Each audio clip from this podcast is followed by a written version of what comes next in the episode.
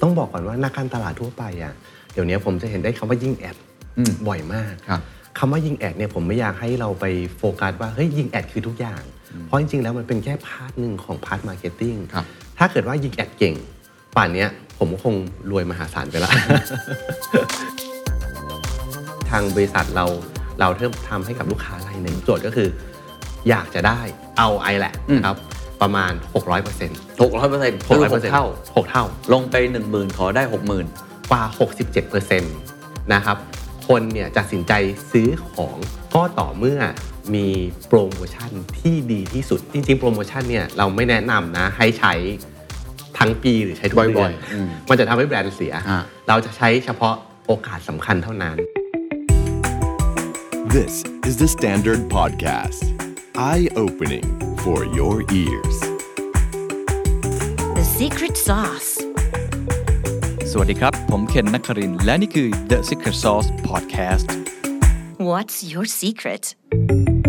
ยิงแอดอย่างไรให้สินค้าของคุณนั้น สามารถที่จะให้ผลตอบแทนจากการลงโฆษณาไป มากกว่าเดิมถึง 8 เท่าหรือ 800%ผมเชื่อว่านักการตลาดทุกคนเจ้าของแบรนด์ทุกคนครับ เมื่อลงงบโฆษณาไปแล้ว ในปัจจุบันนี้มีอยู่คำเดียวครับที่คุณต้องการ แม่นครับ คุณยิงไปต้องแม่น ถ้าเกิดคุณลงโฆษณาไปแบรนด์ awareness ไม่กลับมา ยอดขายไม่กลับมา มันก็อาจจะไม่เกิดผลประโยชน์ ยิ่งในยุคปัจจุบันที่โอ้โห ตอนนี้เศรษฐกิจก็ไม่ค่อยดี งบโฆษณาหลายที่ถูกหัน่น เราจะยิงแอดโดยเฉพาะในโลกออนไลน์อย่างไร วันนี้จะชวนคุยกันเรื่องดิจิ t a ลมาร์เก็ตติ้งรวมถึงมาร์เก็ตติ้งเทคโนโลยีหรือว่ามาเทคนะครับ ผมจะมี 4 เฟรมเวิร์กมาจากผู้เชี่ยวชาญให้เลย เป็นเคสจริงครับ เคสของแบรนด์เครื่องใช้ไฟฟ้าแบรนด์หนึ่งครับ ขออนุญาตไม่เอ่ยแบรนด์ เขาอยากจะลงเงินครับ เปรียบเทียบเช่นลงประมาณ 100%เขาบอกกับเป้าหมายนะครับว่าอยากจะได้ยอดขายคืนกลับมา 600%ภายในระยะเวลาเพียงแค่ 1 เดือน คือช่วงธันวาคมปี 2022 ที่ผ่านมา แต่ว่าคนที่จะมาให้สัมภาษณ์กับผมในวันนี้ ซึ่งเป็นเอเจนซี่เอเจนซี่หนึ่งครับทำได้เกินเป้าครับ เขาฟาดไป 800%หรือ 8 เท่าคำถามคือทำได้อย่างไร และเราจะเรียนรู้อะไรจากเขาได้บ้างนะครับ ผมจะพูดคุยกับคุณโรธพักขสุขครับ เพชรดี ประธานกรรมการบริหาร และผู้ก่อตั้งบริษัทดิจิมัสเกเทียจำกัดนะครับ จะมี 4 เฟรมเวิร์กด้วยกัน ซึ่งเอาไปใช้ได้เลยครับเฟรมเวิร์กแรกจะเป็นเรื่องของการคิดครับว่า smart test อ่าก็เรายินคำว่า smart ใช่ไหมเติม est เข้าไป จะวางเป้าหมายอย่างไร จะวาง time frame อย่างไร จะทำอย่างไรให้เราเข้าใจตัวกลุ่มเป้าหมายของเราได้มากยิ่งขึ้น คิดก่อนครับ เฟรมเวิร์กที่ 2 จะเป็นเรื่องของ Creative ครับ เพราะว่า Performance Marketing หรือการดูข้อมูลต่าง ๆ เนี่ย จริง ๆ มันเป็นแค่ส่วนประกอบหนึ่งเท่านั้น มันมีส่วนประกอบที่สำคัญกว่านั้นก็คือ Creative ครับ ถ้าแมสเซจคุณไม่ดี Artwork คุณไม่สวย คลิปวิดีโอคุณไม่ได้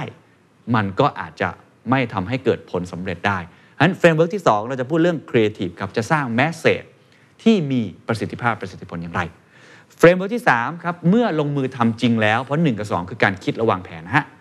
สามครับ ลงมือทำจริงแล้ว workflow ในการทำงานควรจะเป็นอย่างไร ควรต้อง track data อย่างไร และจะต้องมีการทดลองอย่างไร เพื่อให้รู้ว่าอันไหน work อันไหนไม่ work และอันที่ 4 ครับสำคัญที่สุดเลยครับ ถ้าไม่มีเฟรมเวิร์กนี้ ผมว่าในปัจจุบันนี้การทำมาร์เก็ตติ้งจะไม่เกิดผลสำเร็จแน่นอนก็คือการวัดผลครับ ต้องวัดผลให้ได้ทั้งในแง่แบรนด์ awareness คุณวัดอย่างไร พฤติกรรมครับ behavior metric ครับ วัดผลพฤติกรรมผู้บริโภค หรือกลุ่มลูกค้าคุณอย่างไร และอันที่ 3 น่าจะเป็น ultimate goal หรือเป้าหมายที่ใหญ่ที่สุดของทุกธุรกิจครับ ยอดขายนั่นเอง ลงเงินไปแล้วได้ยอดขายกลับมาเท่าไหร่ เคสนี้ลงไป 100%เขาได้กลับมา 800 กว่าเปอร์เซ็นต์ลองไปดูครับว่าเขาทำได้ยังไงครับก่อนอื่นต้องขอสวัสดีคุณโลดนะครั ครับ บสวัสดีครับ จากดิจิมัสเกเทียดีใจที่ได้เจอกันอีกครั้งหนึ่ง ครับยินดีครับ ตอนนั้นเราเจอกันน่าจะเกือบ 2 ปีที่แล้ว อืมใช่ครับ ก่อนโควิดด้วยซ้ำ ครับ แล้วก็เราคุยกันเรื่อง performance marketing ครับ ซึ่งผมคิดว่าเวลาผ่านไป 2-3 ปีเนี่ย โอ้อะไรอะไรก็เปลี่ยนไปเยอะนะครับ ครับเปลี่ยนไปเยอะมากครับ ตอนนั้นคำว่า performance marketing มีความหมายแบบหนึ่ง อืม นะฮะ ซึ่งมันก็จะตรงกันข้ามกับ creative marketing แหละ ที่เป็นวิธีการคิดในเชิง creative แต่ทราบมาว่าพอเหตุการณ์เปลี่ยน แพลตฟอร์มเปลี่ยน พฤติกรรมผู้บริโภคเปลี่ยน การตลาดก็เปลี่ยนไปด้วย อืม นะครับ ครับ ก่อนอื่นเลยอยากทราบความเปลี่ยนแปลงก่อนละกัน ในมุ ค ม รับ มองของคุณโรดเอง มองว่าตอนเนี้ยเทรนด์การตลาดมันเปลี่ยนแปลงไปอย่างไรบ้างครับ ถ้าในแง่ของตัวเทรนด์การตลาดนะครับ ผมอาจจะลองมาโฟกัสที่ตัว m a r t e c h ละกัน ก็คือ Marketing บวกเทคโนโลยี ครับ นะครับผมอาจจะมองว่าในปีเนี้ยนะครับน่าจะมีทั้งหมด 3 เทรนด์ อืม นะครับในปี 2023 เทรนด์แรกครับก็คือตัว Data Management นะครับจริงๆ มันมีมานานแล้วแหละไอ้เรื่องพวกพวกถึงเรื่อง Big Data การเก็บข้อมูลต่างๆ แล้วนำไปใช้ประโยชน์นะครับให้ ให้เกิดประโยชน์สูงสุดนะฮะ แต่ในแต่ในปีเนี้ยนะครับมันจะมีอีกคำคำหนึ่งเพิ่มเข้ามาก็คือ ETL ETL ETL Extract Transform Load โอ้ อ่ะนะฮะมันก็คือกับเปรียบว่าสมมติเราทำ Marketing Campaign ออนไลน์ไปในช่องทางต่างๆ ไม่ว่าจะเป็น TikTok Google Facebook IG YouTube หรือแม้แต่ SEO SEM อะไรอย่างเงี้ยฮะเราจะได้ข้อมูลแบบมากมายมหาศาลถูกต้องไหมฮะ ซึ่งข้อมูลเหล่านี้เวลาที่เราเข้าไปอ่ะมันค่อนข้างเกิดการจัดการที่ยุ่งยากถ้าไม่มีการจัดการที่ดี ครับ มันก็เลยเกิดเทรนด์ที่ว่าเอาข้อมูลเหล่านี้มาเก็บไว้บนคลาวด์ซึ่งส่วนใหญ่ก็จะเป็น Google Cloud มันก็มีส่วนใหญ่เราจะดึงใช้โปรแกรมในการดึง API เก็บไว้บนคลาวด์แล้วพอเมื่อข้อมูลอยู่เป็นคลาวด์เนี่ยมันจะเป็นข้อมูลดิบ อืม แล้วถ้าเราได้เอาข้อมูลดิบเหล่านั้นนะครับ เราสามารถ Export ออกมาใช้ประโยชน์ให้กับไม่ว่าจะเป็นผู้บริหาร หรือพนักงานระดับปฏิบัติการ อาทิเช่นสมมติดึง Excel ง่ายๆ เพื่อเพื่อดูเทรนด์ว่าเป็นยังไง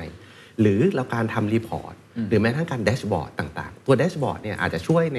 ขาของผู้บริหารก็ดี หรือแม้แต่พนักงานก็ได้ เช่น อาจจะเป็นขึ้นให้มันแจ้งเตือนว่ามันเป็นสีแดงเนี่ยเมื่อต่อก็ก็ต่อเมื่อ conversion rate อัตราการซื้อ ต่ำกว่า 3%อะไรอย่างเงี้ยฮะ อะไรประมาณนี้หรือเป็นการ notification ก็ได้นะฮะ เช่น มีลูกค้าดรอปลีดเข้ามาดรอปลีดก็คือมีคนกดลงทะเบียนเข้า ครั มา บ ในเว็บไซต์ แล้วก็จะได้ข้อมูลชื่ออีเมลเบอร์โทร แล้วก็ส่วนใหญ่ก็จะพนักงานก็จะติดต่อกลับไปถูกต้องไหมฮะ แต่ key factor ในการติดต่อกลับแล้วให้ลูกค้าปิดได้เนี่ยหรือทำให้ลีดมีคุณภาพหรือมีคุณภาพเนี่ย ครับ ก็คือความเร็วของพนักงานในการแอดแท็กเข้าไปเพื่อตอบลูกค้า ดังนั้นเนี่ยถ้าเราคิดว่าเรามีข้อมูลที่เป็น Data อยู่แล้วนะครับพัดเอ่อระบบส่งเข้ามาในคลาวด์ปุ๊บนะครับเราตั้งระบบ AI บอทว่าถ้าเกิดมีคนดรอปข้อมูลเข้ามาภายใน 30 นาที ให้ notification ไปในไลน์ให้พนักงานคนนั้นติดต่อกลับหาลูกค้า อันเนี้ยมันก็เป็นเป็นเทรนด์ที่กำลังมาเทรนด์แรกละกันครั อั บ นนี้เขาเรียกว่าอะไรนะ ETL เหรอฮะ ETL ครับ Extract Transform Load ครับ อ๋อ ก็คือปกติเราเก็บแต่ Data อันนี้มัน ครับ จะเชื่อมถึงข้อมูลของพวกเราสามารถยิงโนติ เห็น ใช่ฮะ สัญญาณสีแดง ครับ คล้ายๆ กับว่าเราสามารถที่จะควบคุมอะไรทุกอย่างได้รวดเร็วมากขึ้น ใช่ครับ อ๋อ แล้วก็เป็นข้อมูลเรียกว่าเป็นดัต a b เบ e กลางแล้วกัน ครับ ที่เราเอาข้อมูลทุก ๆ อย่างในแต่ละแพลตฟอร์ม แต่ก่อนเราจะเข้าไปอันนึง อืม เราก็ต้องมียูเซอร์อันนึงถูกต้องไหมฮะ เราจะเข้า Tik t o k หลังบ้านก็ต้องมียูเซอร์ Tik t o k เข้า Google Ad ก็ต้องมียูเซอร์พาสเวิร์ด Google Ad แต่อันเนี้ยเราเอาข้อมูลของทุกส่วนอะมารวมไว้ในคลาวด์ครับ อืมเป็นเหมือนเราเป็นเหมือนพระเจ้าเลยเห็นทุกอย่างได้ เห็นทุกอย่าง จัดคการรับ ได้ทุกอย่างอย่างรวดเร็ว ใช่ครับ อันนี่คือเทรนด์แรกครับเชิญเลยครับ เทรนด์ที่ 2 ผมมองว่าอาจจะเป็นเทรนด์ของ AI assistant ครับ ครับต้องบอกว่า AI ตอนแรกเนี่ยมันมันไม่ได้ฉลาด อืม แต่สิ่งที่มันเริ่มฉลาดขึ้นคือมันค่อยๆ เก็บข้อมูลของเรา แล้วก็พยายามพัฒนาให้ตัวมันฉลาดขึ้น ครับ นะครับ ดังนั้นนะครับเวลาที่เราทางด้านมาร์เก็ตติ้งหรือทางด้านมาเทคเองเนี่ยเวลาที่เราลงโฆษณาไปครั้งแรกเนี่ยระบบมันจะเริ่มเก็บข้อมูลของเราละในแพลตฟอร์มต่างๆ ผมยกตัวอย่างอย่างนี้ฮะสมมุติว่าเราลงโฆษณาใน Google Ad ครับ นะครับตัว Google Ad เนี่ยเวลาลงโฆษณาเนี่ยก็โฆษณาเราจะไปแสดงก็ต่อเมื่อมีคนเสิร์ชคำนั้น แล้วโฆษณาเราจะแสดงถูกต้องไหมฮะ อ่า เราจ่ายเงินก็คือเราจ่ายเงินเป็น cost per click ก็คือเมื่อมีคนคลิกโฆษณาเราถึงจ่ายเงิน ครับ ดังนั้นระบบประมูลของมันนะก็คือเป็นการ bidding โฆษณา อืม อ่ะทีนี้เนี่ยการ bidding โฆษณาก็จะมีที่ 1 ที่ 2 ที่ 3 เวลาผลการค้นหาก็จะมีตามทีหนึ่1 ที่ 2 ที่3ใช่ไหมฮะทีนี้ระบบมันค่อยทำมา learning learning พฤติกรรมของเราว่า เอ้ย เมื่อถึงจุดจุดๆนึงอ่ะคุณบีดโฆษณาต่ำไปแล้วนะ แล้วคุณมาเพิ่มบิดหน่อยสิ เพื่อให้โฆษณาคุณตำแหน่งดีขึ้นหรือ ครับ คุณทำสิ่งนี้หน่อยสิ ระบบก็จะมีการ recommendation เกิดขึ้น แต่การตัดสินใจจริง ๆ แล้วต้องบอกว่าผมใช้คำว่า AI assistant ก็ ครับ คือ AI เป็นตัวช่วยของเรา แต่การตัดสินใจยังเป็นคนอยู่นะ อ๋อ ฮะ ครับ เพราะว่าคนเป็นคนบอกว่าเราจะเพิ่มบิดราคาประมูลหรือเปล่า ครับ เพิ่มหรือไม่เพิ่มส่วนใหญ่แล้ว มันก็เป็นในส่วนของการ recommendation แล้ว อ๋อ นะครับ แสดงว่าก่อนหน้านี้เนี่ยอาจจะยังไม่ได้มี AI มาช่วยเราเยอะมากขนาดนี้ ใช่ครับ ตอนนี้เหมือนเป็นผู้ช่วยนักบินเลย ใช่ครับ ช่วยเราได้มากขึ้น ใช่ในทุกแพลตฟอร์มเลยครับ แล้วมองเรื่อง Chat GPT ยังไงครับ มันมันเข้ามาเปลี่ยนแปลงวงการมาเทคเยอะไหมครับ ตัว Chat GDP เนี่ยผมบอกว่ามันมันค่อนข้างอัจฉริยะมากนะครับ ถ้าถ้าเกิดเราลองเล่นคุณเคนลองลองเล่นหรือยั ผม ง ผม ครับ เล่นคุยกับมันทุกวันเลยครับ เป็นยังไงบ้างครับ มันเก่งมากครับ แล้วมันช่วยผม ครับ ได้เยอะมากในการทำคอนเทนต์ในการรีเสิร์ชหรือว่าในการสร้าง เอ่อบทสนทนาบางอย่าง ครับ ขึ้นมา อืม มันช่วยผมจัดรายการพอดแคสต์ยังได้เลยมัน อ๋อ คิดเป็น ครับอืม สคริปต์มาให้ยังได้ ใช่ครับเวลาหาอะไรมันก็จะเรียกได้ว่าหาได้ตรง ครับ มากกว่าผลการค้นหาทั่วไป ครับ ผมว่าถ้าเกิดว่าอีกหน่อยเขาปรับเป็นเผยแพร่ที่เป็นสาธารณะเนี่ย อืม Google เนี่ยอาจจะต้องรีบเรียกว่าต้องมาโฟกัสหนักๆเลยนะฮะกับตัวอันนี้ถือว่าเป็นคู่แข่งหลักของเขาเลยก็ว่าได้ แล้วในแง่ ครับ ในแง่ของมาเทคเรามองว่ามันเข้ามาช่วยหรือมาสร้างความเสี่ยงเพิ่มเติมอะไรยังไงไหมครับ มันก็อาจจะต้องดูในอนาคตอะนะฮะคือตอนนี้ถ้าเกิดเปรียบเทียบก็คืออาจจะยากไปที่เราจะตัดสินใจนะเวลานี้ ครับ ว่ามันจะสามารถเข้ามาเปลี่ยนเป็น Google โลกที่ อืม 2 ได้หรือเปล่า อืมอืมอืม ต้องดูอนาคตว่าหลังจากที่เขาพัฒนาแพลตฟอร์ม อืม แล้วเผยแพร่ให้สาธารณชนใช้อย่างแพร่หลายแล้วเนี่ยเอ่อเขามีโมเดลในการทำธุรกิจของเขาอย่างไร อืมอืม เอ่อเขาจะเก็บค่าโฆษณาไหมแล้วเก็บเราต้องไปลงโฆษณาในรูปแบบไหน จะมี AI Assistant เหมือนกับระบบ Google ไหมแล้วจะแย่ง User เข้าไปใช้ได้มากน้อยขนาดไหนนะครั ับน่าสนใจนะครับ ครับ ว่าถ้าเกิดว่ามันสามารถมาเป็นทางเลือกใหม่ ครับ ของพวกเราในการเสิร์ช อ่า นั่นหมายความว่าวงการดิจิ t a ลมาร์เก็ตติ้งก็ ค จะ รับ ต้องตามไปถึงตรงโลกตรงนี้อีก ใช่ครับ โอ้น่าสนใจมาก ครับ เทรนด์ที่ 3 ครับเชิญครับ เทรนด์ที่3เนี่ยเป็นเกี่ยวกับตัว automation system อะนะฮะ ต้องบอกว่าอย่างเทรนด์ที่ 2 คือระบบมันแนะนำเรา เรา ครับ ควรตัดสินใจ แต่เทรนด์ที่ 3 คือเราเป็นคนออกกฎ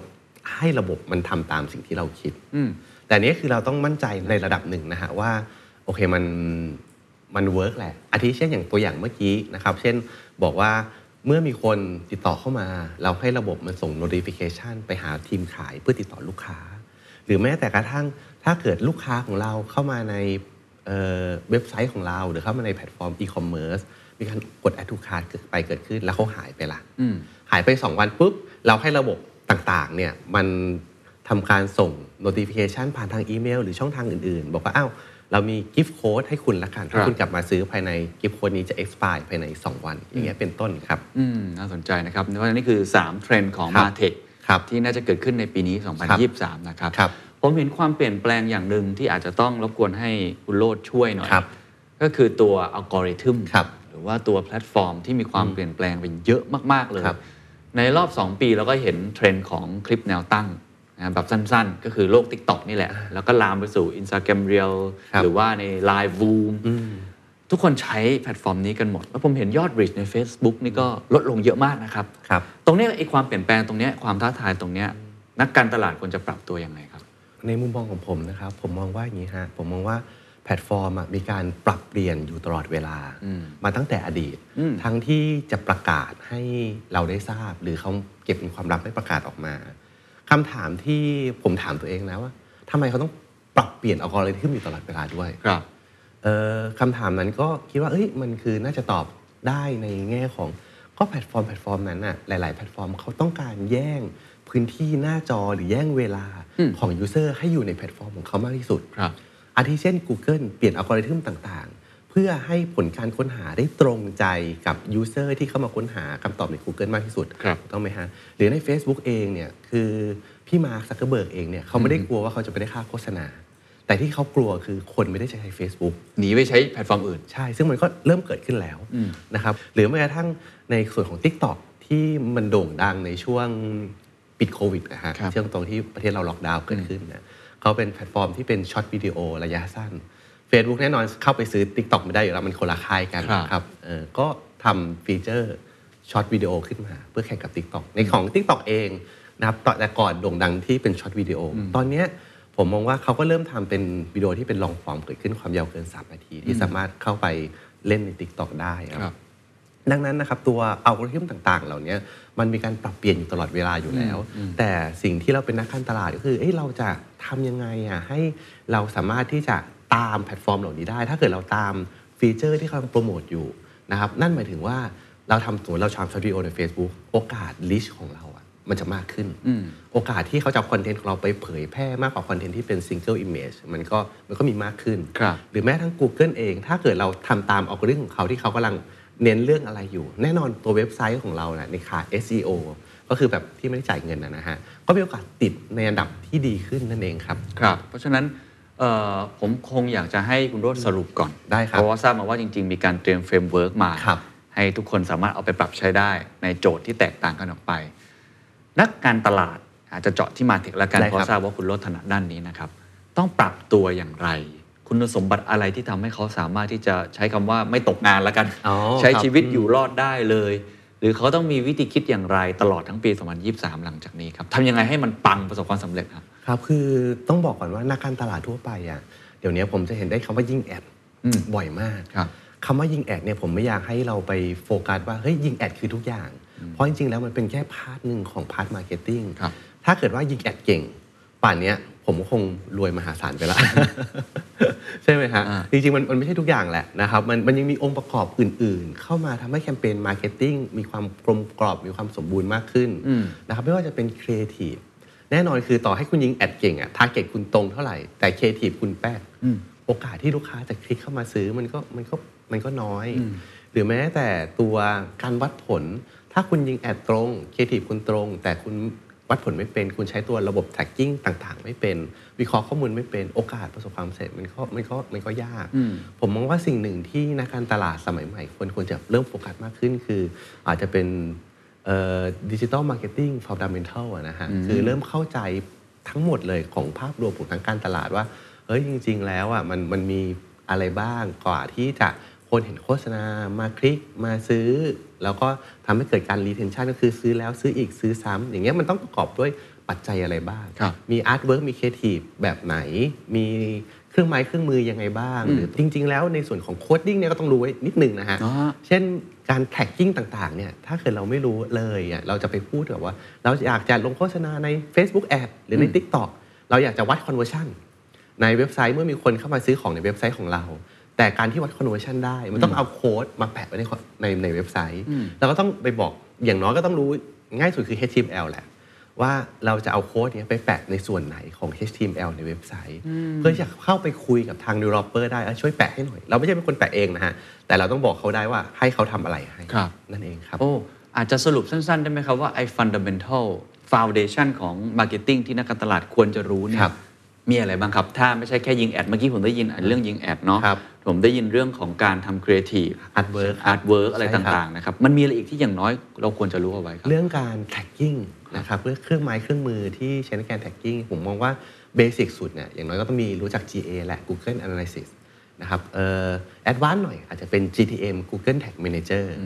นะฮะหรือถ้าเกิด advanced กว่านั้นการทำ dashboard ต่างๆ มันจะมีเครื่องไม้เครื่องมือพวกเอ่อ data stereo นะครับหรืออะไรก็แล้วแต่ที่เป็นสายเทคนิคเทคนิค ครับ หน่อย แต่อันเนี่ยเป็นเป็นส่วนใหญ่จะเป็นหลังบ้านแหละนะครับแต่คือความสำคัญผมให้ 70% ครับ หน้าบ้านคืออ ม artwork โอเค ครับ ครับ เพราะฉะนั้นผมเท่าที่ผมฟังมี 3 อย่างที่คุณโรด ค พ รับ ยายามจะบอกเราอยู่หนึ่ง ครับ ก็คือตัวเอ่อ creative รับ ก็คือตัว ค artwork เนี่ยเป็นห อัน ลัก นี้ให้ 70% 70%เลยนะฮะ ครับ อันที่ 2 คือ performance ครับ นะในการยิงแอดให้แม่นอะไร ครับ ต่างๆ และอันที่ 3 คือการที่เราเข้าใจในการ tracking ครับ ว่าจะทำอย่างไร 3 อย่างนี้จะต้องทำร่วมกัน ถูกต้องครับ สม่ำเสมอนะครับ ครับ อ่ะโอเคทราบมาว่าเราตอนนี้เราฟังในเชิงหลักการมาทั้งหมดแล้ว มี ครับ เฟรมเวิร์กอะไรมาแนะนำให้กับพวกเราบ้างครับ ครับในเฟรมเวิร์กในวันนี้ครับเป็นเฟรมเวิร์กที่ทางผมและทางทีมเนี่ยใช้อยู่นะครับในให้กับลูกค้าของทางบริษัทดิจิมาร์เก็ตเทียเอง ครับ นะครับเป็นเฟรมเวิร์กที่ทางผมและทีมอะพัฒนาขึ้นมา อืม นะครับก็อาจจะมีทั้งเอ่อที่มีอยู่แล้วเราพัฒนาต่อยอดให้มันดียิ่งขึ้นนะครับหรือที่ดีอยู่แล้วเรานำมาใช้นะครับเพื่อให้แมทช์กับพฤติกรรมของผู้บริโภคที่มีการปรับเปลี่ยนไป นะครับหรือแม้แต่เทคโนโลยีใหม่ ๆ ที่เข้ามานะครับแล้วผมผมก็มองว่าสิ่งที่ผมนำมาแชร์ในวันเนี้ยทางแบรนด์หรือทางธุรกิจที่นั่งฟังอยู่เจ้าของสินค้าหรือนักการตลาด สามารถนำเฟรมเวิร์กเนี้ยนำไปใช้ให้กับทางธุรกิจของของ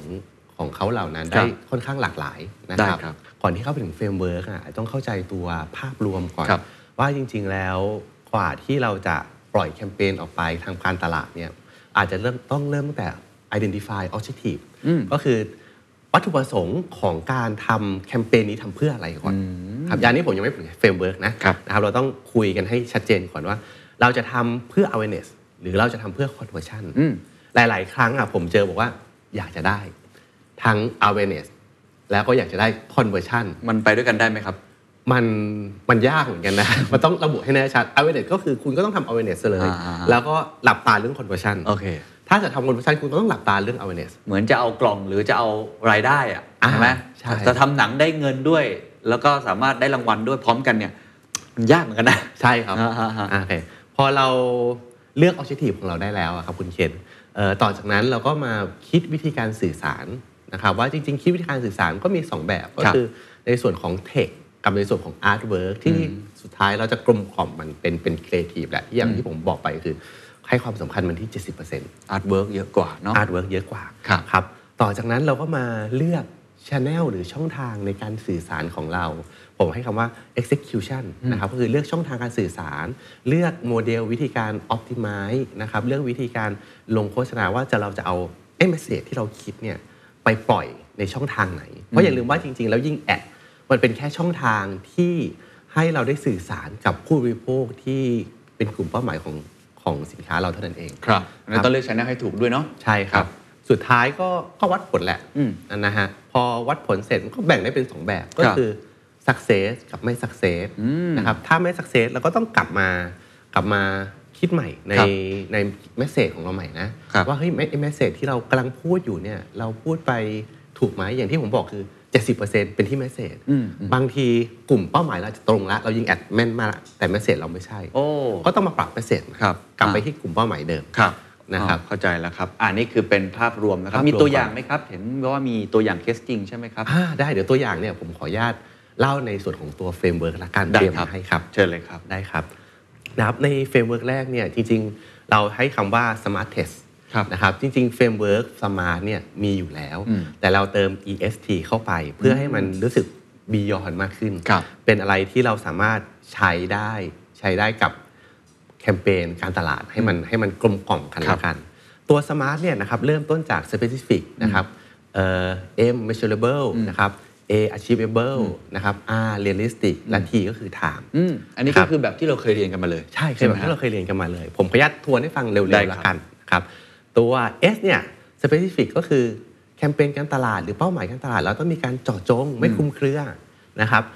M measurable ต้องสามารถวัดผลได้แน่ชัดนะครับเป็นออกมาเป็นตัวเลข เช่น ยอดขายเพิ่มขึ้นเท่าไหร่ คนเห็นโฆษณาจำนวนกี่คน อันนี้เป็นต้นนะครับ A achievable นะครับสามารถที่จะทำทำได้จริงสามารถบรรลุเป้าหมาย เช่น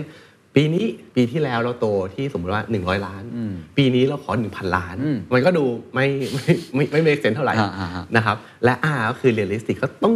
ตั้งอยู่ในความเป็นจริง time ก็คือในแง่ของเอ่อเวลาต้องมีการที่ว่ามีเวลาที่แน่ชัดไม่ใช่ว่าแคมเปญนี้รันไปถึงเมื่อไหร่ก็ไม่รู้ ครับ นะครับอันนี้ก็คือสมาร์ทอย่างที่เราเคยเรียนเรียนๆกัน อืม พอผมมาเติม EST เข้าไปเนี่ย E เนี่ยผมย่อมาจาก Empathy นะครับก็คือเข้าใจลูกค้าของเรานะครับเดี๋ยวผมขออนุญาตยกตัวอย่างมาอธิบายละกัน ได้ครับ นะครับเดี๋ยวขอ อธิบายให้จบก่อน ได้ได้ครับ S situation สถานการณ์ณเวลาเวลานั้นที่เราจะโปรโมทแคมเปญการตลาดของเราเนี่ยมีปัจจัยอะไรมาเกื้อหนุนเราบ้าง ครับผม นะครับ T คือ touch point นะครับก็คือมี touch point ไหนนะครับช่องทางไหนเอ่อในแคมเปญการตลาดที่สามารถที่เราสามารถหยิบมาใช้ในณเวลานั้น อืม นะครับผมขออนุญาตยกตัวอย่างเป็นเคสที่เกิดขึ้นจริง ได้เลย นะครับ ที่ทางบริษัทเราเราเริ่มทำให้กับลูกค้ารายหนึ่ง ได้ครับ นะครับแล้วเราใช้เฟรมเวิร์กนี้มาคลุมนะครับก็ต้องบอกว่าโจทย์ที่เราได้รับมาเนี่ยเป็นต้องบอกว่าลูกค้ารายนี้นะครับเป็นเครื่องใช้ไฟฟ้าชนิดหนึ่งละกันนะครับโจทย์ก็คือ อยากจะได้ ROAS ROAS ก็คือ Return on Ad Spending อืม เหมือนกับว่าลงเงินเข้าโฆษณาไปล้านหนึ่ง ถ้าเกิดว่าได้ขายได้ 2 ล้าน นั่นคือ ROI เพิ่มขึ้น 100% ครับผม 200%เป็นต้นนะครับก็คืออยากได้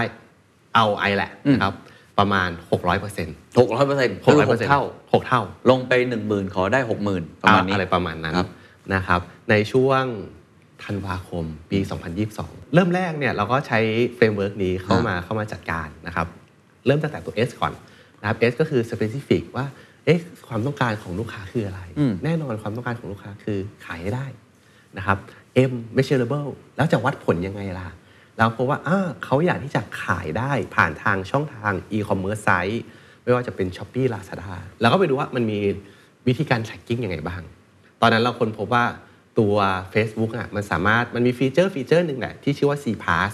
นะครับมันสามารถที่จะส่งค่ามันสามารถคุยกันได้ หลังบ้านมันคุยกันได้ ระหว่าง Facebook Manager นะครับกับ Shopee Lazada มันคุยกันได้ แล้วมันสามารถส่งค่าเมื่อเกิดออเดอร์ที่ Shopee หรือ Lazada มันจะส่งเข้าไปที่ระบบหลังบ้านใน Facebook ว่าเฮ้ยเกิดออเดอร์ขึ้นแล้วนะ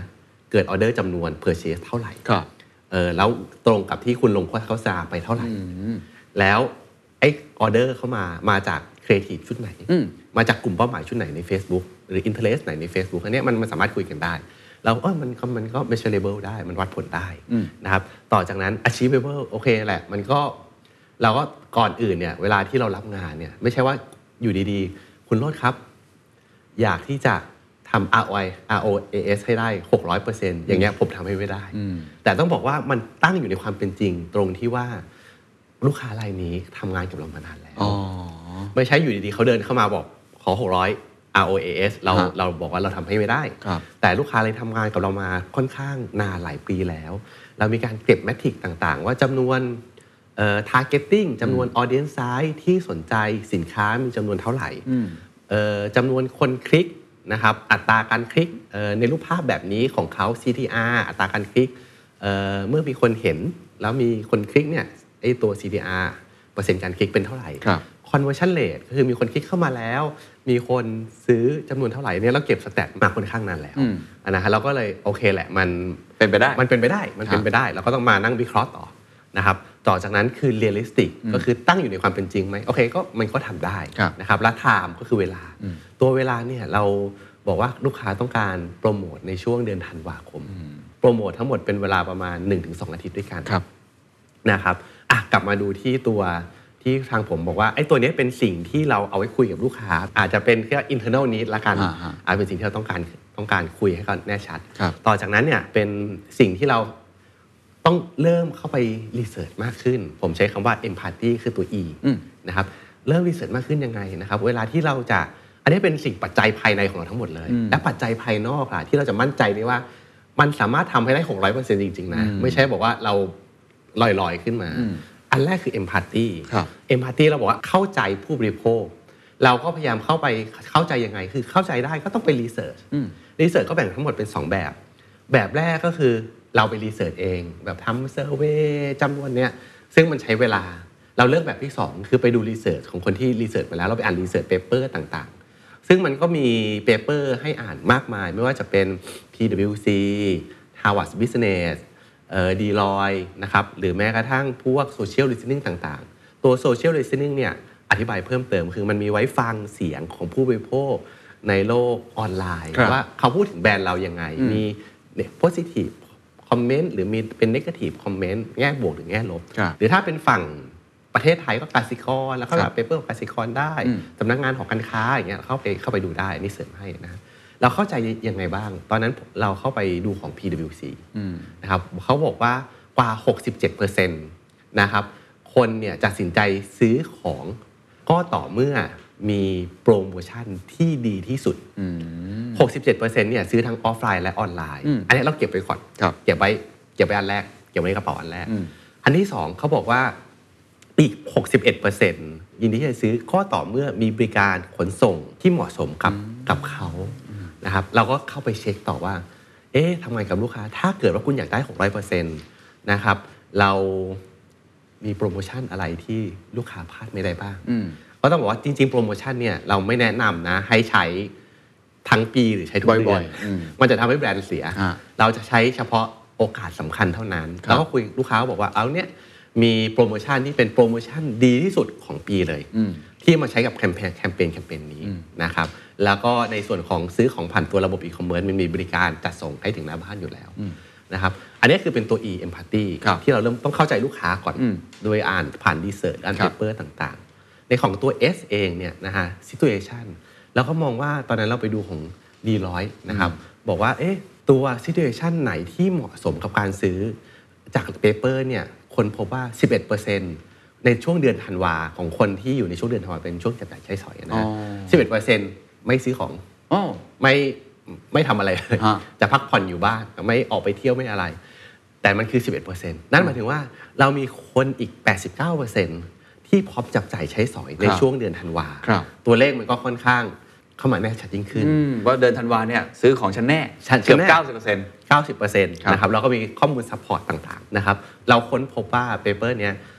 75%คนแอดทูการ์ดและหนีจากไป ก็คือ อ แอดทูการ์ดเฉยๆเราไม่เพอร์เชสนั่นแหละ โอเคก็คือ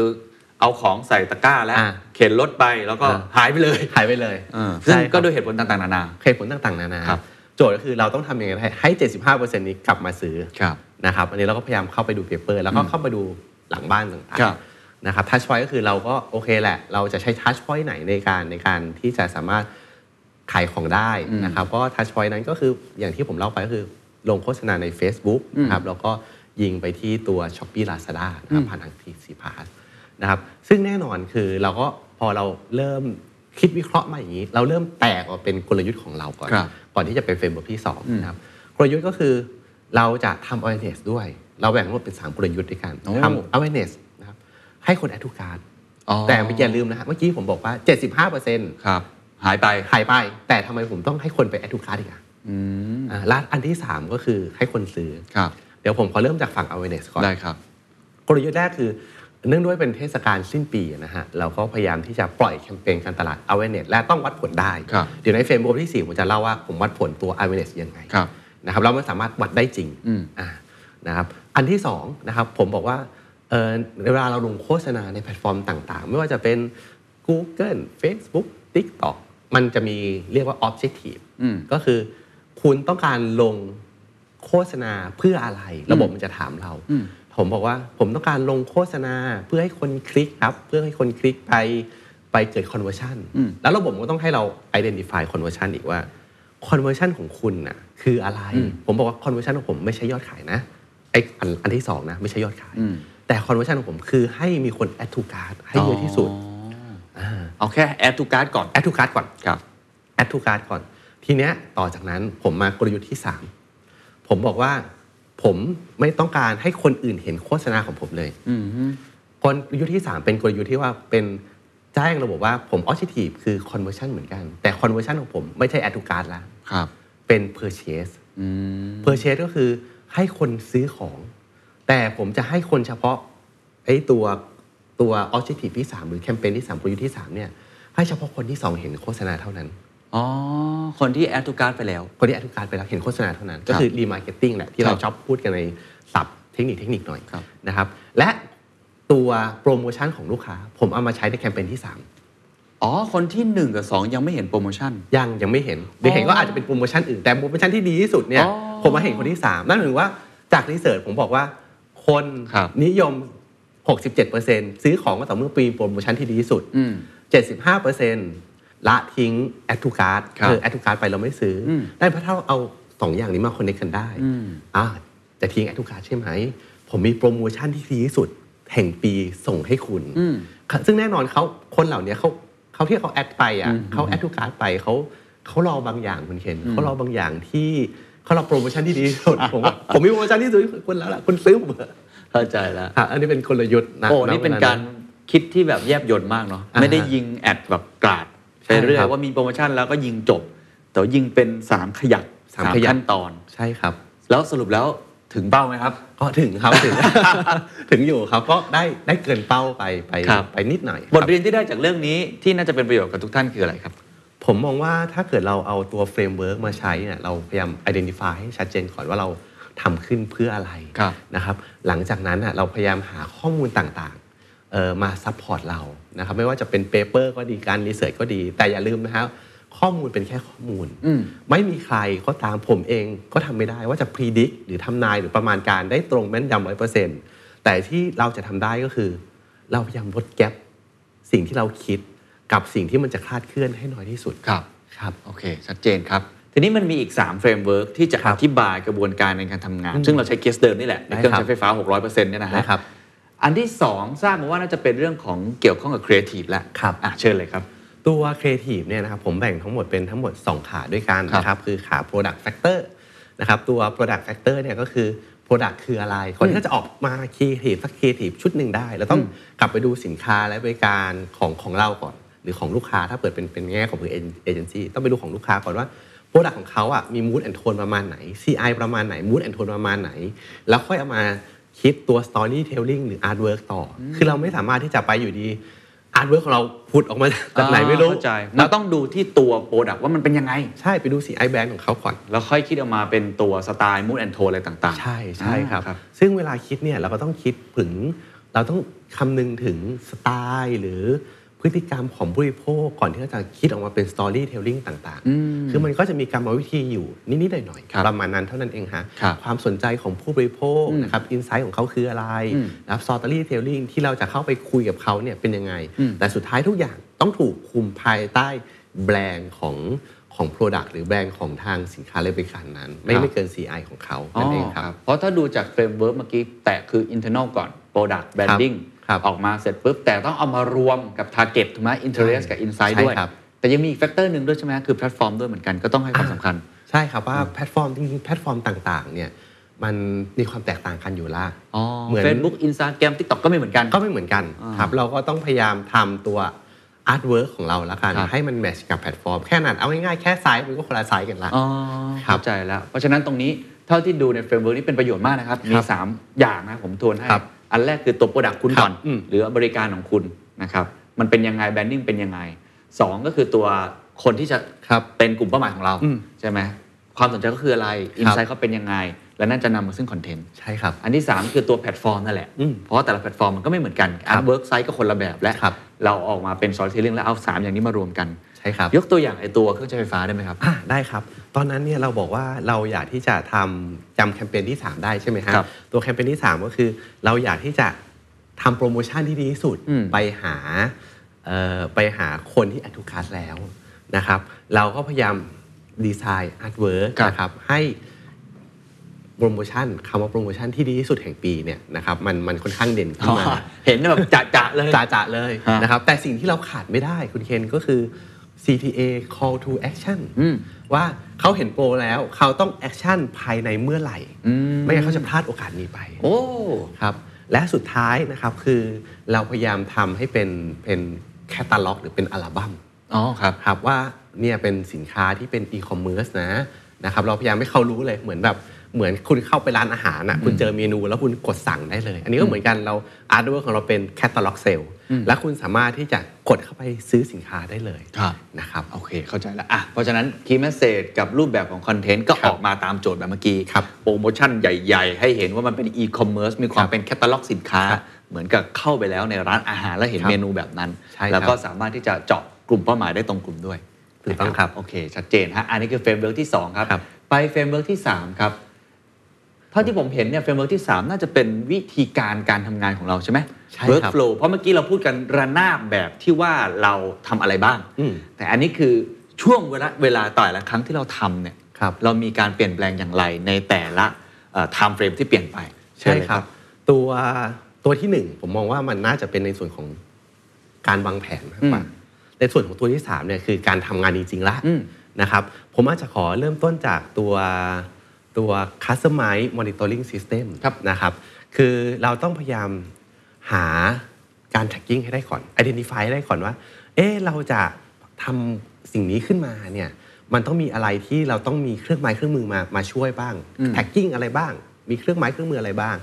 เอ่อถ้าเกิดย้อนกลับไปจากเทรนด์เมื่อกี้จะมีเรื่อง ETL อืม คือ extract transform load นะครับ เราใช้ ETL มันทำงาน อืม นะครับทำงานอย่างไรล่ะนะครับ เราพยายามเก็บข้อมูลต่างๆนะครับ บอกว่าข้อมูลทุกอย่างเราอยู่บนคลาวด์ตอนนั้นเราดึง API ผ่านทางผ่านทางเครื่องไม้เครื่องมือของเราแหละนะครับ เราให้อยู่ใน Google Cloud ขึ้นมานะครับ เราไปใช้เซิร์ฟเวอร์ของ Google Cloud ขึ้นมา นะครับหลังจากนั้นเนี่ยนะครับเราพยายามใช้เครื่องหมายเครื่องมือในการในการดึงเป็นแดชบอร์ดออกมาทำเป็นแดชบอร์ดออกมา เมื่อแดชบอร์ดบอกว่าถ้าเกิดว่าอย่างที่เล่าไปก็คือ ถ้าเกิดว่าเกิดกรณี conversion rate ต่ำกว่าเท่านี้ ในเวลาเท่านี้นะครับ เช่นผ่านไป 3 ชั่วโมงแล้ว อืม เอ่อเป้าเรายังต่ำกว่า 30%เป็นต้น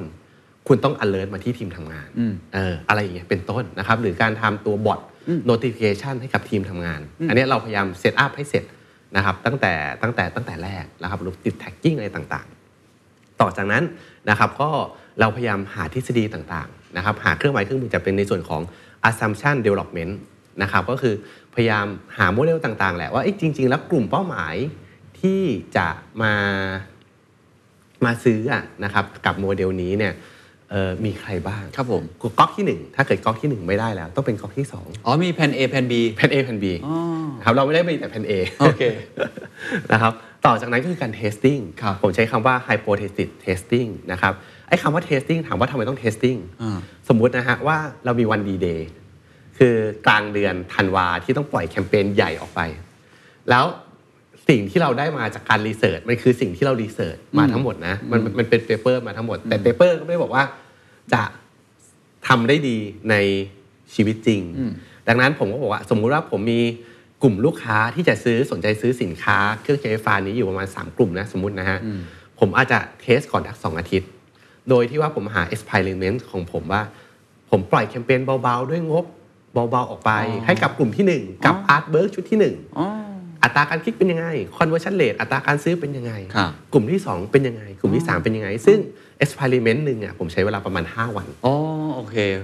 เพื่อทดสอบดูก่อน ทดสอบดูก่อน ครับ กับเปเปอร์ที่เราหามากับรีเสิร์ช ครับ อะไรต่างๆ ทดสอบดูก่อนวันจริงว่า ครับ มันเป็นไปได้นะ แล้วในวันจริงเราก็เลือก ที่มันเป็นไปได้ที่สุด ถูกต้องมารันงาน ซึ่งซึ่ง ครับ อย่างอันนี้ยกตัวอย่างได้ไหมครับ อย่างที่ทำไอตัวเครื่องใช้ไฟฟ้านี่ใช้แพลตฟอร์มไหน แล้วก็กลุ่มเป้าหมายไหนอะครับ เอ่อกลุ่มเป้าหมายอะครับเป็นกลุ่มเป้าหมายคือกลุ่มเป้าหมายเราเลือกกลุ่มเป้าหมายในใน a c e b o o k แหละ โอเค นะครับคือกลุ่มเป้าหมายต้องบอกว่ากลุ่มเป้าหมายใน Facebook ก็คือจะเป็นในส่วนของถ้าเป็นเทคนิคนิดหนึ่งเขาจะเรียกว่าศัพท์ก็คือ core audience อ๋อ นะครับ core audience ก็คือคนที่สนใจ ครั มี บเป็นกลุ่มหลัก interest เลย เป็นกลุ่มหลัก ครับ มี interest อะไร อันนี้เราเอาไว้ยิง brand awareness อืม นะฮะว่าเขาสนใจอะไรใน Facebook บ้างเขามีพฤติกรรมยังไงนะครับอันที่สองเนี่ยนะครับเราอาจจะเป็นพวกในส่วนของลูกอะไร ซึ่งก็คือคนที่เหมือนกับกลุ่มตัวอย่างของเราแหละ และสุดท้ายจุดไฮไลท์ก็บอกจุดปิดการขายของเราคือรีมาร์เก็ตติ้ง อ๋อ ก็คือคนที่แอดทูคาร์ดไปแล้ว แล้วเขาหายไปเราพยายามยิงซ้ำนะครับดังนั้นน่ะยิ่งรีมาร์เก็ตติ้งหรือฐานคนที่เราเก็บไว้ที่แอดทูคาร์ดไว้หรือคนที่พาร์ติซิเพตเราเยอะขึ้นเท่าไหร่เนี่ยนั่นหมายถึงว่า ความมั่นใจในการที่เราจะจบแคมเปญนี้ก็ก็มีมากเท่านั้น ครับ ครับ ครับเห็น คือ ภาพครับ ครับ หลังจากนั้นก็ deployment ออกมา deployment แล้วก็ ออกมา เอามา analyze analyze อีก คิด ที ดีแล้วก็วนกลับไป ใช่ครับ อ่าโอเค ต้องบอกว่าจริง ๆ แล้วมันสามารถเทสได้มากกว่านี้นะ แต่เนื่องด้วยตอนนั้นผมมีเวลาอยู่ เวลาก่อนอยู่ หนึ่ วัน ง สอ เดื ง อน อาทิตย์ อ๋อสองอาทิตย์ ก่อนสองอาทิตย์เราก็ เลย เราก็เลยเทสได้ประมาณ 3 experiment ครับ ครับก็นั้นเท่านั้นเองฮะ ครับครับเอ่ออาจจะให้ช่วยสรุปตัว framework ไอ้ที่เป็น execution workflow นิดหนึ่งว่าทำไมเราต้องทำตามกระบวนการนี้มันมีประโยชน์อย่างไร อ่าโอเคครับ สมมุติว่าเรามีบัตเจ็ตโฆษณาจำนวนมาก เป็นจำนวนหลักล้านละกันนะฮะถ้าเราเอาเงินล้านเนี่ยไปไปลงเลย แล้วมันเกิดมันจะเกิดความเสี่ยงขึ้นมา ถ้าเกิดมันไม่ได้เป็นไปตามเป้าหมาย ก็คือเงินล้านเราอาจจะ สูญไปเลย หาอาจจะไม่สูญไปเลย อาจจะหายไปหลักแสน อ่า แต่ถ้าเราเอาไปเทสก่อน เทสให้มั่นใจก่อนสักห้าพันหมื่นนึงหลักหลักหมื่นเนี่ยสิ่งที่เราเสียไปกับการทดลองของเราการเทสติ้งก็คือเงินแค่หลักหมื่น อืม แล้วเราก็จะได้กลุ่มตัวอย่างที่เฮ้ยมันแน่ชัดแล้วว่ามันใช่ ครับ เราเอากลุ่มที่ใช่อันเนี้ยค่อยเอาเงิน เรียกว่าเงินอันใหญ่หรือบัจเจตก้อนใหญ่ลงไปเขาเรียกว่าการ scale up ครับ ก็คือเราพยายาม testing ก่อน testing เสร็จเราคัดลอสคัดลอสอะไรที่ไม่ใช่ทิ้งไป อืม ต่อจากนั้นอะไรที่ใช่เรามาทำการ scale up นั่นเองครับ โอ้ผมว่าเป็นกระบวนการที่ดีมากเลยครับ ครับ อ่ะนี่คือ ครับ เฟเบอร์ที่3เฟเบอร์ที่ 4 ครับ ครับเฟรมเวิร์กที่ 4เนี่ยเป็นเฟรมเวิร์กสุดท้ายนะค ครั รั บบ เราแบ่งทั้งหมดเป็น 3 แบบด้วยกัน แบบแรกก็คือ brand metric แบบที่ 2 คือ behavior metric และแบบที่ 3 ก็คือ business metric อันนี้คือการเหมือนกับวัดผ วั ล ดผล ใช่ไหมว่า ใช่ครับ ที่ทำมาทั้งหมดเนี่ยผ่านมา3เฟรมเวิร์กคิดวางแผนลงมือทำไปแล้ว มันได้ผลอย่างไร ถูกต้องครับ าเชิญเลยครับ โอเคครับ ตัวนี้ต้องบอกว่าจริง ๆ แล้วมันเฟรมเวิร์กนี้มันมีอยู่ก่อนหน้านี้อยู่แล้ว เราแค่เอาของที่มีอยู่แล้วนำมาใช้ ครับ ตัวนี้เราไม่ได้พัฒนาขึ้นใหม่นะครับ ต้อง ผม ต้องต้องต้องเล่าก่อนนะคครั รั บบ ในส่วนของตัวแบรนด์แมทริกเอง เราจะวัดผลในส่วนของแบรนด์อเมเนสได้อย่างไร อืม คนบอกว่าเราอยากจะทำแบรนด์อเมเนส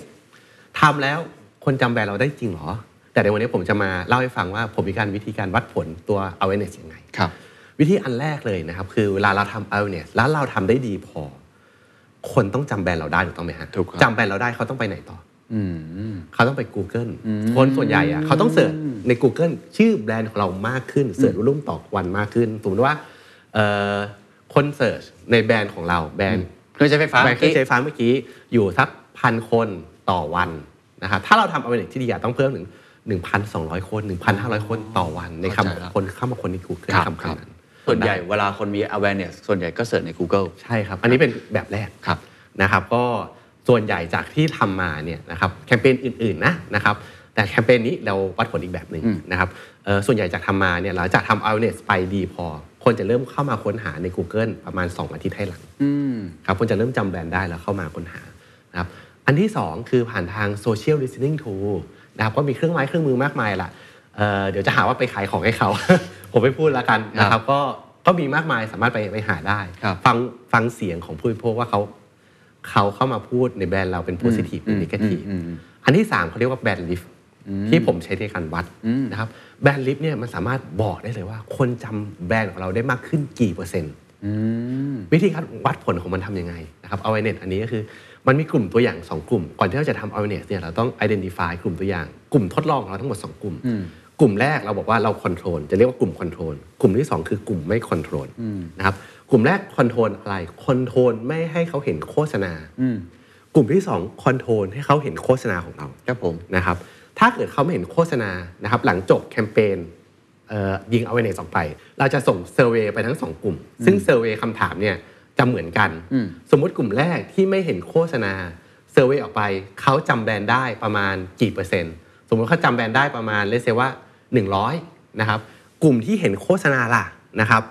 จำแบรนด์ได้กี่เปอร์เซ็นต์สมมติว่าจำแบรนด์ได้ 115นั่นหมายถึงว่าแบรนด์เราลิฟต์ขึ้น โอเค 15%จาก เข้าใจ กลุ่ม ที่กลุ่มที่เห็นโฆษณาของ ค เรา รับก็เหมือนการทดลองเลย การทดลอง ทางวิทยาศาสตร์แบบนั้นเลย ใช่ใช่ครับ า อันนี้ก็เป็นวิ ข้าใจ ธีการการวัดผล เพราะฉะนั้นแบรนด์ awareness ก็มี3 matrix อันนี้ ใช่ ที่ ใช่ สามารถ ครับ เอามาช่วยในการวัดได้หนึ่ง ใช่ คือ ครับ search Google Search Google อันที่สองคือ social listening ว่าเขาคุยอะไรเกี่ยวกับเรา ครับ อันที่สามคือ brand lift แบนลิฟ อ่าชัดเจนครับ ครับผมเอ่ออันนี้ก็เป็นแมทริกที่เราใช้ในการวัดผล ครั ได้ บ ในตอนนั้นนะค ครั รับ บ มาถึงตัวแมทริกที่ 2 ในการในการวัดผลนะครับ ก็คือ behavior metric ตัว behavior metric ก็คือเอ่อถามว่าจริงๆ ผมขออนุญาตย้อนกลับไปนิดนึงว่าทำไมเราต้องแบ่งเป็น3แมทริกในการวัดผลล่ะ ได้ครับเชิญครับ คือถ้าเกิดผมบอกว่าผมอยากที่จะวัดแต่ข่าวเพอร์เชสได้ไหม มันก็ได้ แต่ถ้าเกิดตัวอย่างสมมุตินะ ผมเป็นร้านโรเล็ก อืม แล้วผมบอกว่าผมมีโปรโมชั่นสิ้นปีนี้ลดไปเลย 20%คุณเขียนว่ายอดขายผมขึ้นไหมฮะ ก็น่าจะขึ้นนะ ขึ้นนะ ใช่ไหม อ่า โรเล็กไม่เคยลดราคา ใช่ ใดๆเลยแล้วแบรนด์พังไหมฮะ ก็อาจจะไม่ได้ดีเหมือนแต่ก่อนอ่ะ ใช่ฮะดังนั้นจริงๆนะเวลาเราวัดผลนะเราต้องวัดทั้งขาแบรนด์ อ๋ออา ขา behavior ลูกค้าและขาแมทริก เข้าใจแล้ว เราจะ ไม่งั้น บอก บางอย่างมันพังไป ใช่ แล้วอย่างมันได้ดีแต่เราไม่ได้เห็นว่าอันไหนมันพังอันไหนมัน ใช่ ดี มันรวมดวงยอดขายดีแต่ตัวแบรนดิ้ง พัง อ๋อ เรา ก็เลย ก็ ต้ ไป อง ต่ แย อก ยากเราก็ต้องแยกกันวัด โอ ผล เค เห็นภาพครับ ได้ครับ เพราะฉะนั้น3เมทริกซ์นี้ก็ควรจะไปด้วยกันเนาะ ควรจะไปด้วยกัน ควรจะบวกหมด ใช่ครับ เชิญต่อครับ โอเคครับ ในส่วนของ behavior metric ก็คือ metric ที่ไม่ได้เกี่ยวกับการซื้อการขายและเกี่ยวกับแบรนด์นะ ครับ แต่เป็นเกี่ยวกับพฤติกรรมที่ลูกค้ามามา participate กับตัวตัวตัวโฆษณาของเราแคมเปญของเราเช่น ลูกค้าเข้ามาคลิกเข้ามาหยุดดูสินค้าของเราในเว็บไซต์กี่นาที อืม หรือเขาเข้ามามีรูปภาพรูปภาพนี้เอ๊ะโปรโมชั่นของเรา มีอัตราการคลิกสูงไหม CR เป็นยังไงบ้าง อันนี้ก็คือ behavior metric ต่างๆ ที่เราเอามาเอาไปต่อยอดนะฮะต้องต้องเก็บเอาไว้ ครับ นะครับและสุดท้ายก็คือ business metric นะครับอันเนี้ยคือเรียกได้ว่าเป็น ultimate goal แหละ คือก็คือตรงๆ ขายของได้ ขายของได้ คุณก็คุณทำคุณต้องขายของได้ ครับ นั่นเอง ซึ่ง ครับ นี่เห็นมันมีวิธีการวัดหลากหลายรูปแบบเหมือนกันใช่ไหมฮะ ใช่ครับ ตัวตัวเมทริกซ์ที่เป็นคอมเมอร์เชียลเนี่ยครับ ใช่ครับ มันมีวิธีการวัดหลากหลายรูปแบบนะครับ ไม่ว่าจะเป็นถ้าเกิดคุณต้องการขายของได้อย่างเครื่องใช้ไฟฟ้านะครับ ก็ต้องวัดเป็น ROAS Return อ๋อ on Ad Spending ครับ มันก็จะมีหน่วยย่อยของมันอีก อืม นะครับ เช่นเอ่อหนึ่งครั้งที่มีลูกค้าซื้อคุณเสียเงินเท่าไหร่ ครับ อันเนี้ยจะเรียกว่า cost per sale CPS อืม อ่าหรือนะครับเอ่อ average order ของคุณตอนหนึ่ง transaction เท่าไหร่ ครับ อันนี้ก็จะมีมาตริกในการวัดของมันไปเรื่อย ครับ มันก็จะ ครับ ค่อยๆ ลึกๆลึกดีฟลงไปเรื่อย โอเค หรือแม้แต่กระทั่งถ้าเกิดว่าเราไม่ได้ขายของ เราเป็น อ่า คอนโดมิเนียม เราเป็นบริษัทประกัน เราเป็นธนาคารก็ต้องเป็น lead ใช่ไหม เม ฮะ ทริกซ์ก็จะต่างกัน แมทริกก็จะต่างกัน ก็จะเป็นเอ่อราคาต่อดีดเท่าไหร่ ครับ cost per lead CPL ราคาเท่าไหร่ ครับ นั่นเองแล้วดีดมี quality ขนาดไหน ครับครับ นะครับ โอ้เห็นภาพทั้งหมดเป็นประโยชน์มาก ๆ แล้วผมว่ามัน practical เนาะ ครับยินดี มันใช้ ครับ งานได้จริงเพราะว่าเป็นเคสจริงนะครับอ่าแต่ผมอาจจะขออนุญาตถามเพิ่มเติมในช่วงท้ายหน่อยว่ามัน ครั มี บ ความเปลี่ยนแปลงค่อนข้างเยอะ เช่นการเสิร์ชตอนเนี้ยผมเข้าใจว่าน้อง ๆ Gen Z ก็ไปเสิร์ชใน Tik t o k เยอะขึ้น ครับ ใช่ไหมครับ หรือว่าการยิงแอดใน Facebook ตอนเนี้ยผมคิดว่ามันก็อาจจะได้ประสิทธิภาพประสิทธิผลไม่เท่ากับที่เคยทำได้ เพราะคนก็เริ่มอพยพไปเล่นในแพลตฟอร์มอื่นๆ ครับ อันเนี้ยเราจะปรับตัวยังไงเมทริกต้องเปลี่ยนไหมวิธีการคิดคอนเทนต์เราก็ต้องเปลี่ยนไปมากน้อยแค่ไหนครับ โอเคครับ ผมมองว่าการปรับตัวเนี่ยต้องบอกว่าการปรับตัวจริง ๆ แล้วอะครับตัวแพลตฟอร์มต่างๆ มีการปรับเปลี่ยนอยู่ตลอดเวลาอย่างที่เราเราเราได้คุยกันนะครับ แต่สิ่งหนึ่งที่นักการตลาดต้องต้องทำนะครับก็คือพยายามหาโลโมเดลของเราให้ได้โลโมเดลของเราอย่างอย่างของผมเองอ่ะผมยึด มาเสมอคือ testing cut loss scale up อ๋อ ไม่ว่าแพลตฟอร์มจะเปลี่ยนไปขนาดไหน ผมจะยึดโมเดลโมเดลนี้ในการทำงาน อ่า ก็คือเราต้องเทสไปก่อน เพราะเรายังไม่รู้ว่าจริง ๆ แล้ว แพลตฟอร์มนั้นเป็นยังไง แพลตฟอร์มนั้นเป็นยังไง แพลตฟอร์มนั้นอย่างเช่น Tik t o k สมมุติว่าผมเอาสินค้าสินค้าหนึ่งไปลงใน Tik t o k อ่ะสมมติเครื่องใช้ไฟฟ้าแบบนี้เลยอ่ะ ใช่ สมมติเอาไปลง ผมบอกไม่ได้ว่ามันดีหรือไม่ดี อ๋อ มันคือการเทสเทสแอนทรายอะฮะ ครับ หรืออาร์ตเวิร์กที่ผมทำขึ้นมา อาร์ตเวิร์กที่นี่คิดว่าโอ้โหมันดีมากมาย ครับ แต่สุดท้ายทำมาไม่มีคนคลิก มันก็เป็นไปได้คือเราก็ต้องเทส เทสติ้งคือมันความท้าทายของมันนะฮะในการทำการตลาดออนไลน์คือเราเล่นกับคนที่อยู่หน้าจออ ม เราไม่รู้หรอกว่าเขารู้สึกยังไง ครับ เขาคิดยังไง มันมีแต่สแตทต่างๆ ที่บอกเรา ไม่เหมือนโลกออฟไลน์ที่บอกว่าหน้าตาเขาเริ่มซื้อ เห็นชัดเจนว่าเขาเดินเข้ามาในร้านเขามองอะไร อ่าใช่ เขาเลี้ยวซ้ายเลี้ยวขวาเขาหยิบ ใช่ เสื้อผ้ามาแล้วเขาวางอ่ะเห็น ใช่ครับ ดังนั้นในโลกออนไลน์เองมันคือการเทสบอกว่าเทสชแนลนี้อ่ะ ครับ ลองเทสดูด้วยงบประมาณขั้น ครับ ต่ำของเรา เป็นยังไงได้ไหม ถ้าได้เราโยนเงินเพิ่มทำการตลาดค่อยๆ ขยายมัน ค่อยๆ ค่อยๆ เปลี่ยนบัตเจตของมันค่อย ค ข รับ ยายใหญ่ขึ้น ครับ นั่นเองครับ โอ้ เห็นภาพครับ ทิ้งท้ายแล้วกันนะครับ ได้ ขอบ ครับ คุณมากเลยมีทั้ง 4 เฟรมเวิร์กผมว่าเป็นประโยชน์มาก ยินดีครับ ตั้งแต่อันแรกก็คือวิธีคิดของเรานะฮะเอาเอาอันแรกก่อน Smart Test ก่อนอ่ะให้เราเข้าใจภาพรวม ตรงนี้ทั้งหมดก่อนว่าวิธีการคิดของเรากรอบเราควรจะเป็นอย่างไร ครับ ใช่ไหมครับ อันที่ 2 คือเราก็ต้องเข้าใจว่าไอตัวครีเอทีฟอ่ามันควรจะเป็นยังไง ครับ อ่าเราต้องเห็นว่าแพลตฟอร์มเป็นยังไงแบรนด์ของเราสินค้าที่เราจะมายิงแอดเนี่ยมันจะเป็นยังไง ครับ แล้วก็เข้าใจตัวผู้บริโภคด้วยว่ากลุ่มเป้าหมายเป็นอย่างไรนะครับอันที่ 3 ก็คือเริ่มลงมือทำจริง workflow ซึ่งเมื่อกี้คุณโลกก็เน้นย้ำมากว่าต้องทดลอง ทดลองก่อน แล้วก็ต้องมีการ track ได้จริง ครับ เพื่อเอากลับมาแล้วขยายผลต่อออันสุดท้ายคือการวัดผลอันนี้ไม่ว่าจะเป็นแบรนด์เป็นพฤติกรรมนะครับหรือว่าจะเป็นในแง่ของยอดขายจริง ๆ ก็มีรายละเอียดของมัน สุดท้ายแล้วกันนะครับ ครับ มีอะไรจะทิ้งท้ายถึงไม่ว่าจะเป็นเจ้าของสินค้าเองก็ตาม ที่เขาอาจจะมีแผนกมาร์เก็ตติ้งอยู่ในองค์กร ครับ หรือสื่อสารกับนักการตลาดที่ต้องทำเรื่องของ performance marketing ต้องทำเรื่อง martech เยอะๆเนี่ยมีอะไรจะทิ้งท้ายหรือว่าจะแนะนำบ้างไหมครับ ครับถ้าเกิดให้แนะนำนะครับคือเทคโนโลยีมันเปลี่ยนไปตลอดเวลา พฤติกรรมผู้บริโภคก็เปลี่ยนไปตลอดเวลานะครับ เราอาจจะต้องมีการศึกษาเพิ่มเติมพยายามอย่าตกเทรนด์ละกัน อืม นะครับเพราะถ้าเกิดเราหยุดเรียนรู้นะครับอย่างของผมเองเนี่ยก็พยายามพยายามเรียนรู้อยู่ตลอดนะครับผมขนาดผมเองผมก็เรียนรู้ไปลงคอร์สนู้นคอร์สนี้ต่างๆ เพื่อให้อย่างน้อยอ่ะเราไปลงเรียนสักวิชาในงวิชาหนึ่งแค่ประโยคประโยชน์เดียวอะ อืม หรือ หรือแค่ข้อความข้อความเดียวอะมันสามารถเปลี่ยนชีวิตเราไปได้เลยนะ ถ้าเราจับใจความมันได้ ดังนั้นนะครับ ถ้าเราอยากที่จะเป็นนักการตลาดที่เก่ง ดังนั้นคือผมมองว่าเราอย่าอย่าหยุดเรียนรู้แล้วกันครับเพราะทุกอย่างมันมันเปลี่ยนไปหมดไม่ว่าพฤติกรรมตัวแพลตฟอร์มอะไรก็แล้วแต่ครับผม แล้วผมก็เชื่อว่าวันนี้ คนที่ชมอยู่ก็คง ครั จะ บ ได้เรียนรู้อะไรเพิ่มไปจากคุณโรดเช่นเดียวกัน ยินดีครับ วันนี้ขอบคุณมากนะครับ ครับขอบคุณครับคุณเคนครับ สวัสดีครับ And that's the secret sauce. ถ้าคุณชื่นชอบ The Secret Sauce เอพิโซดนี้นะครับ ก็ฝากแชร์ให้กับเพื่อนๆ คุณต่อด้วยนะครับ และคุณยังสามารถติดตาม The Secret Sauce ได้ใน Spotify, SoundCloud, Apple Podcast, Podbean, YouTube และ Podcast Player ที่คุณใช้อยู่นะครับ และอย่าลืมติดตาม Facebook Fanpage The Secret Sauce เข้ามาติชมเข้ามาพูดคุยกับผมได้เลยนะครับ